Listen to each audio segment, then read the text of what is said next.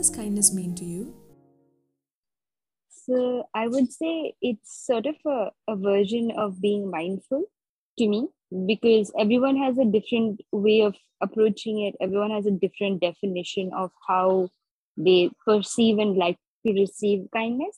I think it's mindful of who you're talking to and how you're talking to them, and sort of blending that with a large amount of respect. Like you can't be kind to someone you don't respect in some capacity. And there's a very fine line between kindness and pity. And I think respect brings that line into clear visibility. So I would say mindfulness combined with respect for the other person that you're dealing with.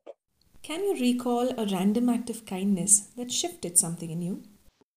So I wouldn't say it was a random act of kindness, but I would say that the first time that I experienced it and it kind of moved the way I look at an aspect of my life was with regards to work. Um, I think it was a couple of years ago. I was working in a in a very corporate setup, and I remember feeling quite imbalanced because it was a completely new environment. The culture was very do it and do it now. And I was completely off balance because it was a new country, it was a new language, it was a new culture. And very distinctly, I remember the people that were very kind to me at that point in time. And they didn't have any reason to be because they were, in definition, my competition because we were all doing the same job and vying for the same promotion. But they were very kind towards me, taking into account the fact that I was just the only one that didn't speak the language naturally and was from a different you know environment altogether you know it showed me that you don't have to be unkind to get ahead you don't have to have that kind of like angry dynamic with each other that you know kind of uncomfortable competitive dynamic in order to do well in business.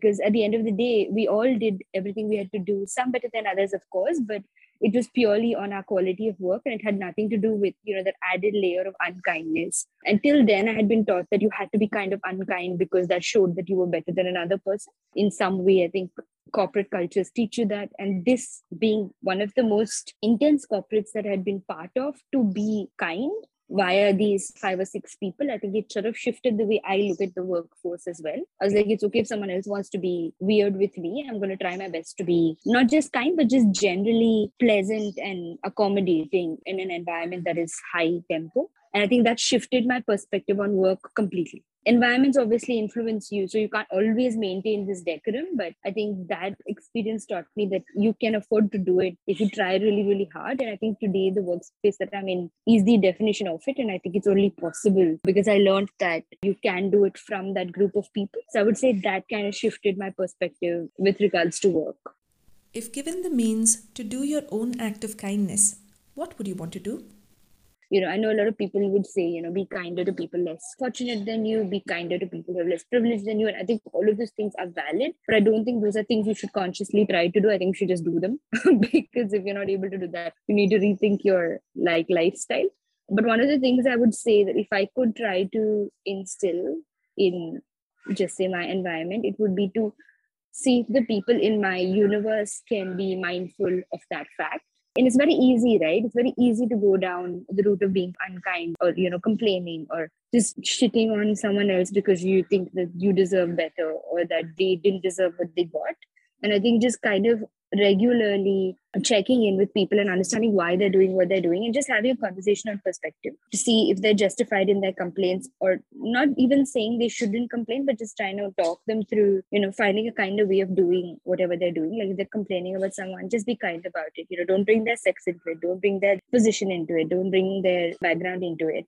If you're complaining about them because you have an issue with work then just stick to the facts of the job and say okay, you know, I wish I could have had an opportunity to do that because I think I would have done that better rather than say, you know, they're so stupid. Why do they have that job? So I think it's just introducing maybe into my ecosystem moments of reflection, which kind of would make me do the same thing, right? So I would say a random act would be to constantly try to instill that around me. So, because then I will do better and more of it.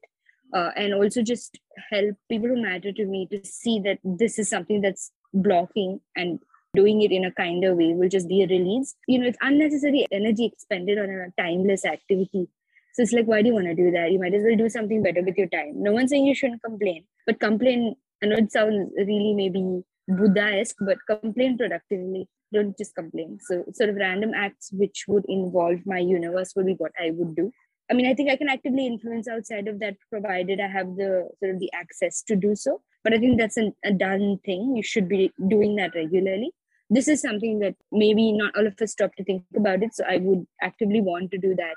And it's very selfish. It's like to make my universe a lot kinder, right? Because these are my main people. So I would say those would be the apps that I would put into my my day to day if I could choose to do it, which I do try to do it, but sometimes you forget. But I would like to increase doing it.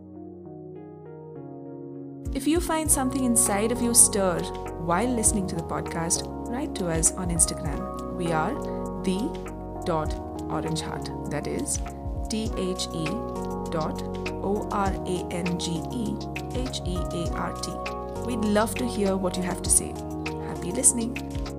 Kind Kind is proprietary to the Orange Heart. Executive producer Vismaya Mysore Naganna. Producers Nandini Gautam and Ratul Saha. Music by Saad Kidwai.